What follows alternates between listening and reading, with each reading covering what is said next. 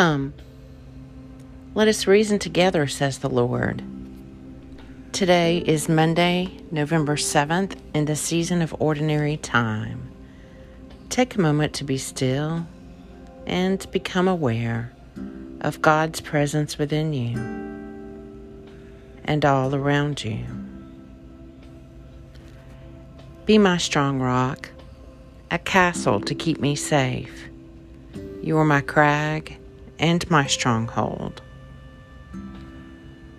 The words of the Lord are pure words, like refined silver from ore and purified seven times in the fire. Because the needy are oppressed and the poor cry out in misery, I will rise up, says the Lord, and give them the help they long for. A reading from the Gospel of Matthew. Jesus said, Anyone who is not with me is against me, and anyone who does not gather in with me throws away. And I tell you, every human sin and blasphemy will be forgiven, but blasphemy against the Spirit will not be forgiven.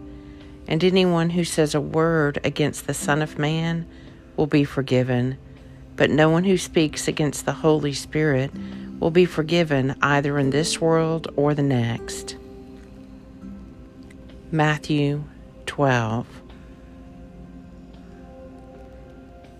Because the needy are oppressed and the poor cry out in misery, I will rise up, says the Lord, and give them the help they long for. The Morning Psalm. Great are the deeds of the Lord. They are studied by all who delight in them.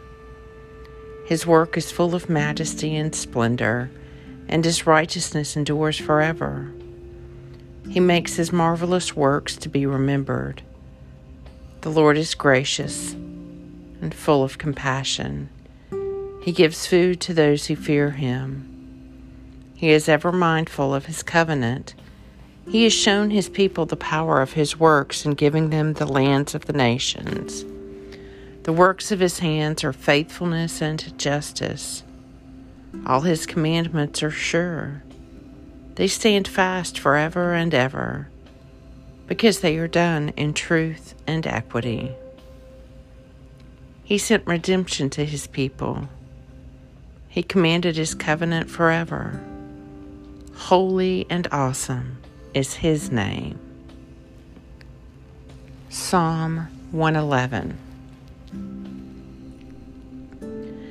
Because the needy are oppressed and the poor cry out in misery, I will rise up, says the Lord, and give them the help they long for.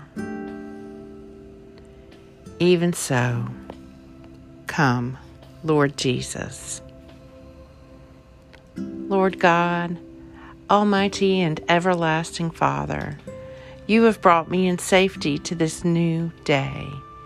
Preserve me with your mighty power, that I may not fall into sin nor be overcome by adversity.